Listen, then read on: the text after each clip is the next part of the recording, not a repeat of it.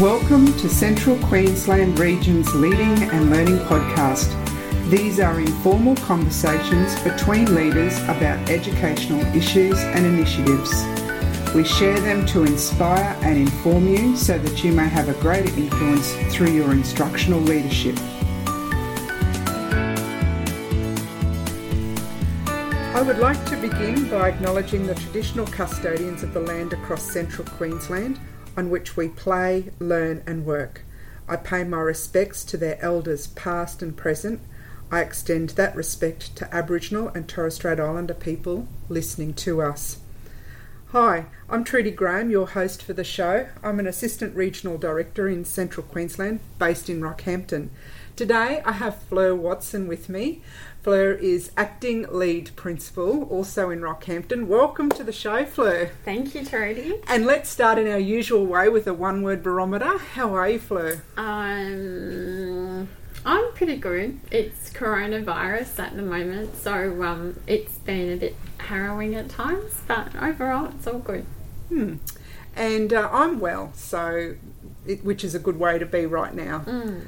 So, Fleur, we always start the podcast with a conversation starter, and what I would love to ask you is you've now been in the role as acting lead principal in Central Queensland for a term. So, uh, what aspect of the role have you enjoyed most? I've really, honestly enjoyed every aspect of the role, but I think um, overall getting to work with a fabulous regional team, um, and that includes principals and regional staff and teachers and everyone across this region, I have great respect for Central Queensland and the people who work in it. Now we didn't um, talk about your response to those that conversation No. starter. It's very similar to what I was going to say. Uh, and right now, our principals and their leadership team and teachers are doing an amazing job in Oh. terms of planning and providing for continuity of learning for our students in this current environment. So you stole the words right out of my mouth, but I'm happy Yeah. about that. But the reason why I wanted to uh, ask you about you know the aspect of your role that you've enjoyed now is I actually want to go back one step as well and and um, ask you about what you've done previous previously to this because we're going to be talking about something that you know very well. So yeah, talk to us about your previous role. Yeah, well, I was very lucky. Last year, I was working in central office as part of uh, the behaviour team to roll out the changes to the procedure around um, discipline. And specifically, I worked in the area of restrictive practices because my background, I've had a long time working in special schools, so that suited me. So it was a great job. And I think you're absolutely the right person to talk about the topic of what principals need to be aware of with the new procedures that were implemented at the start of 2020 school year. So, Fleur, you've got quite a list. You've done some great thinking. Um, so, would you like to kick off? What you think is the first and foremost thing that principals should be aware of or doing in terms of these new procedures? Yeah, well, when it um, was released in January, I think we were all very, very busy just getting our schools going and you know getting our heads above water. So now we've um, had some of the procedures for a while. My first recommendation would be for principals to download the principal guidelines for student discipline, and I think you're going to have that on the show notes, aren't you? Yeah, we'll, we'll put all the links in the show notes to the different things that you reference. It could be a long list, but that's okay. Okay, so if um, principals download that document, that will give them um, something to read that will actually go through all the changes, and it's, it's a really great document put together for principals to develop a quick understanding of what's changed, what's you know what we can do, how we can do it. Yeah. Now, aside from reading the document, you actually believe there are some things in there that they should have handy on their desk too, I believe. Yes, I do. I do.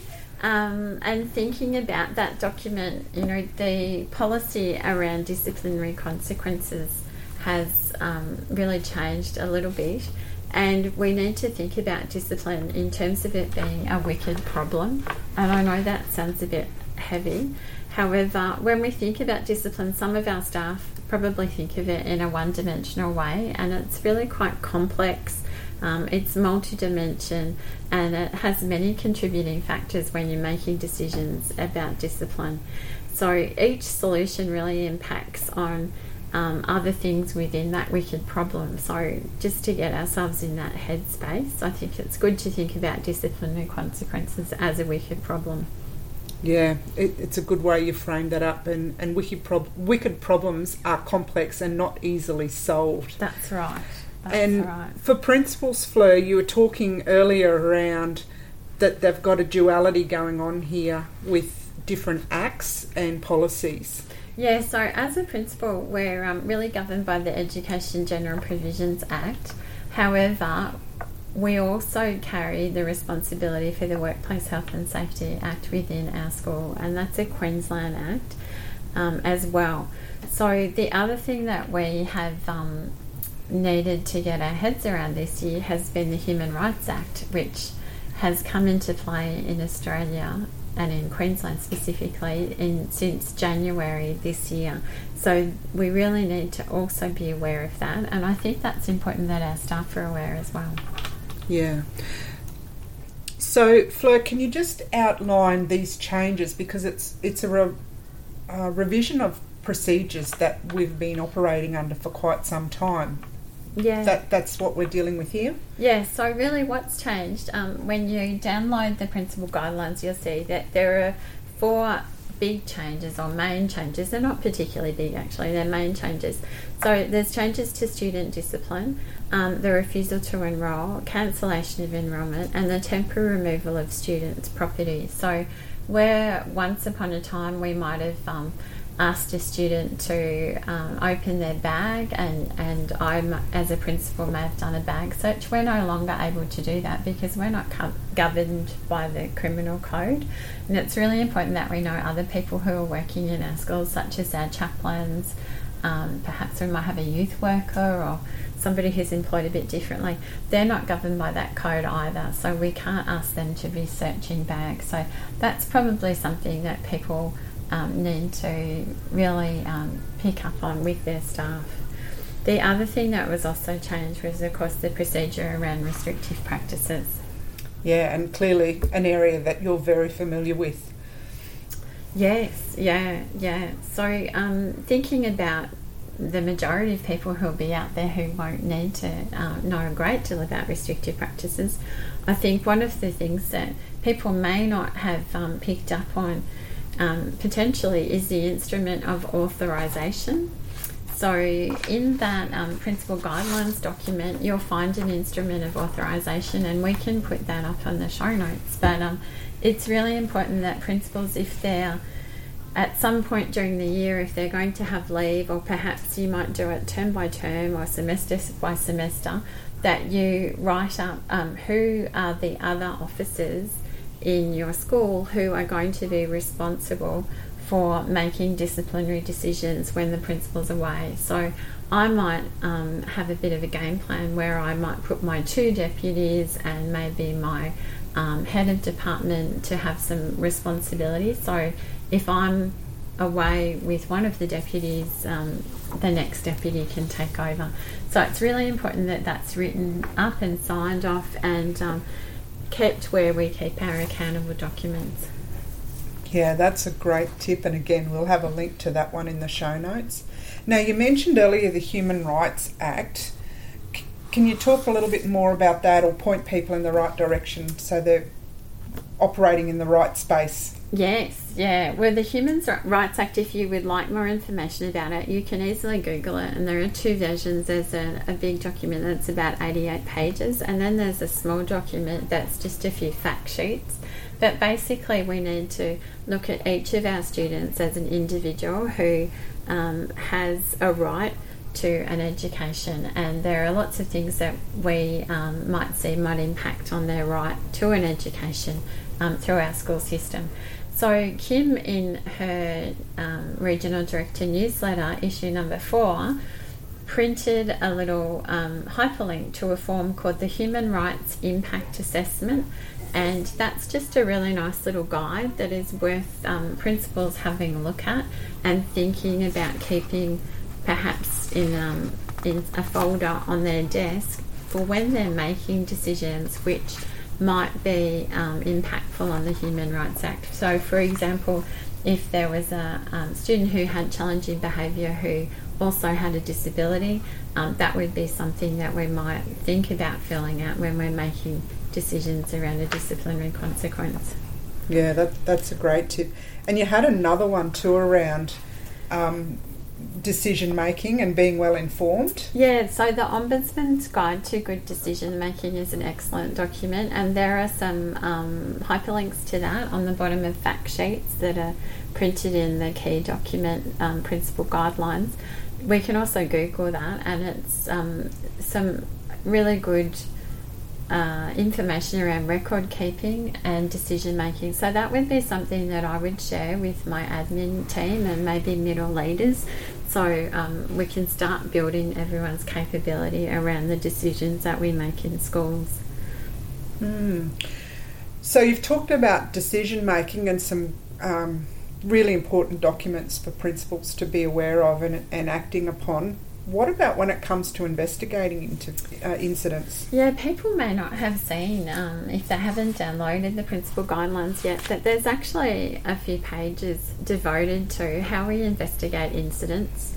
And as a deputy, went way back when I was a deputy, that would be my work that I would do as a deputy. And often in that era, I would um, probably make decisions about suspensions and I would put that up to the principal. So things have changed a bit, and um, the way that we investigate incidents, it's really important that we get that process right and then we come to the principal and we lay our facts out, and the principal can.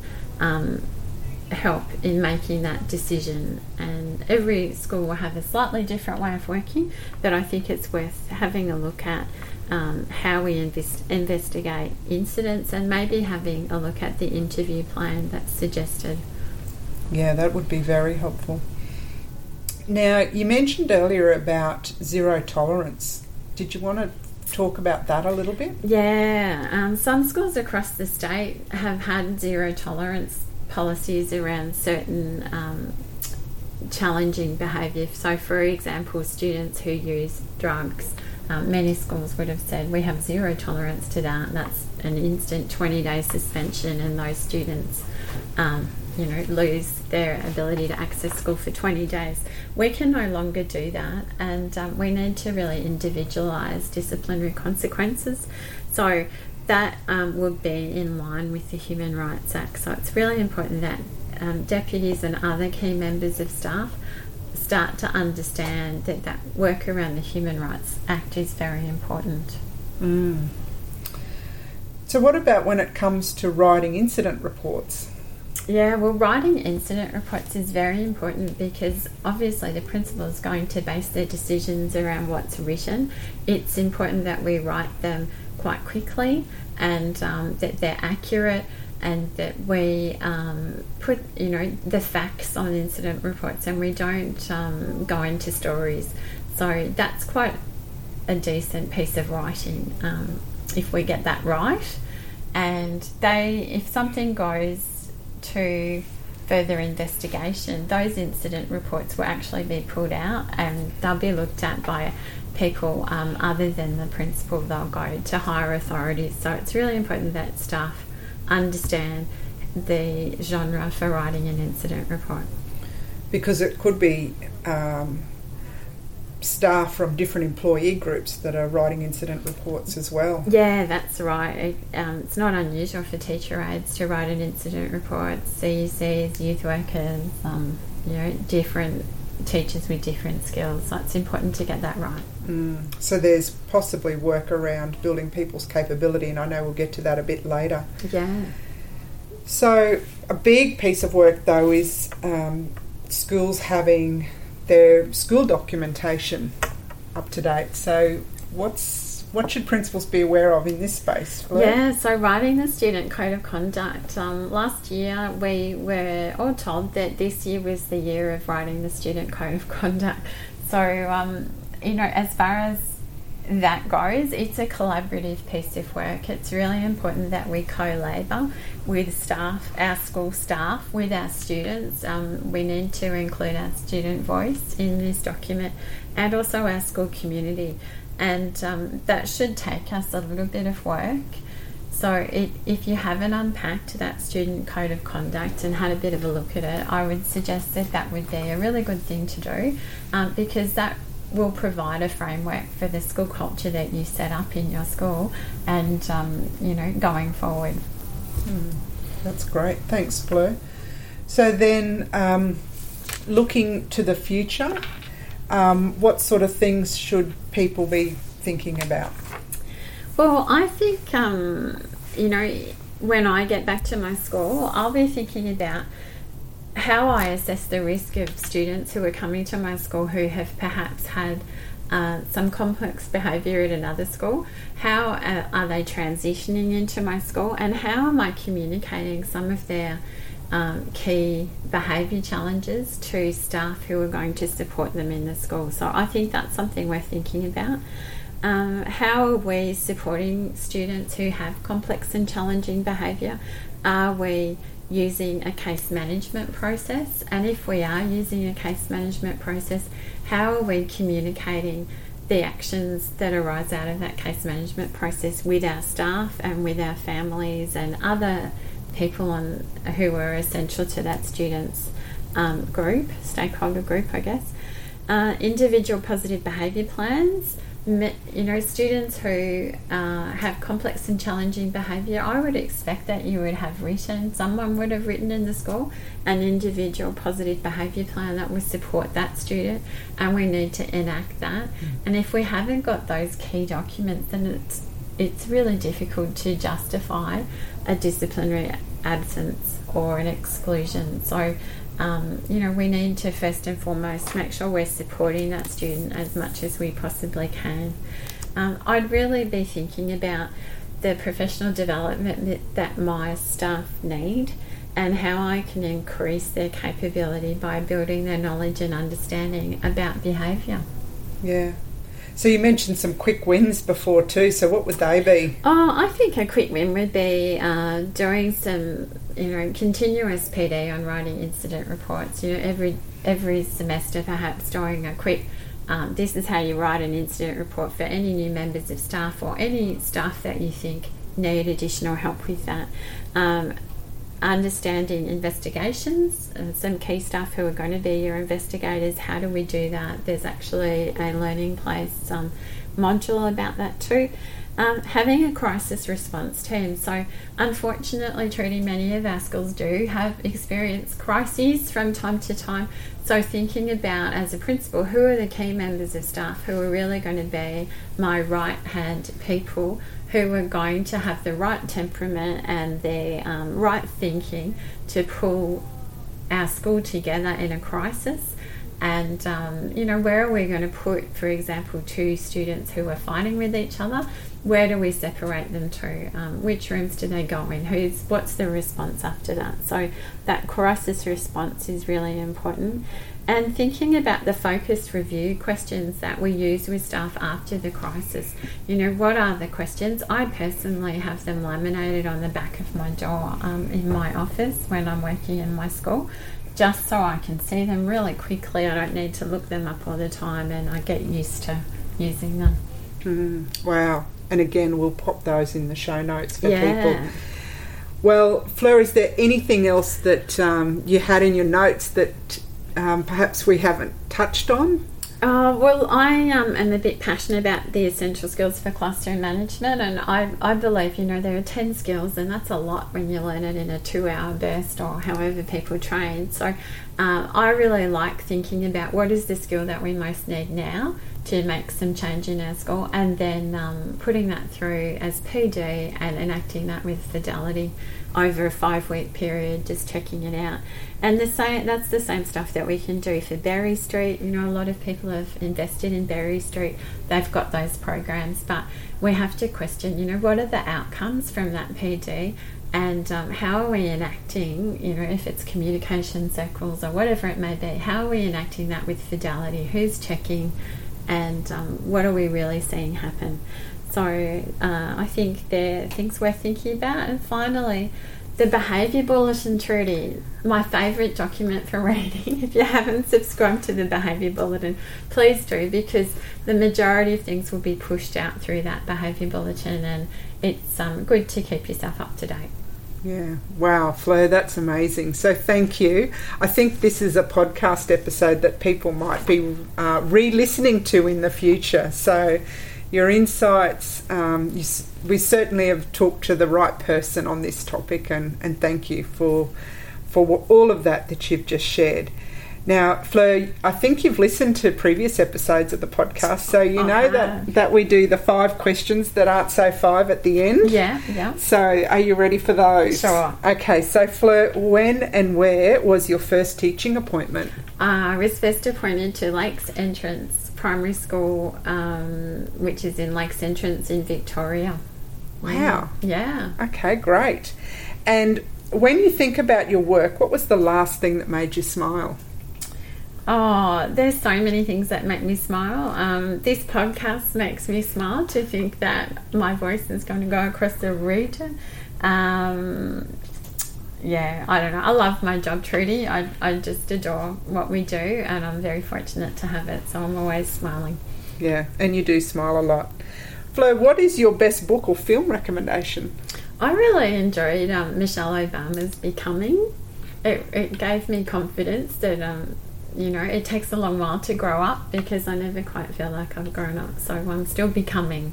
Uh, And I have that one on my on my bookshelf on my to to read pile. Oh, so great. You'll love I'll it. have to move it up yeah, and get into it.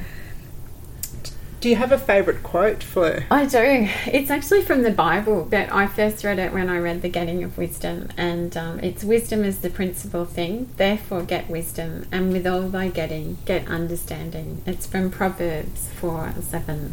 Great, thank you. And and of course we'll have that in our show notes too. We we put the quote in in the orange band right at the bottom, so that'll be there. And Fleur, as far as things to see in CQ, what's our best kept secret? Oh, I think the butterflies.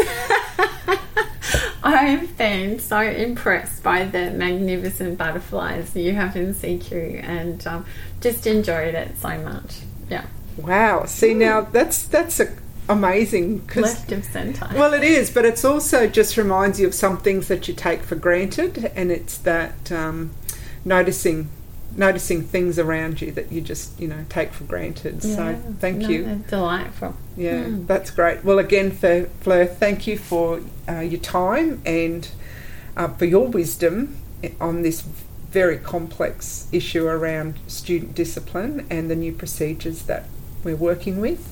And um, I hope that your next role brings you as much joy and you keep smiling. Oh, I'm sure it will. I'm sure it will. Thank you so much, Trudy. Thanks, Fleur.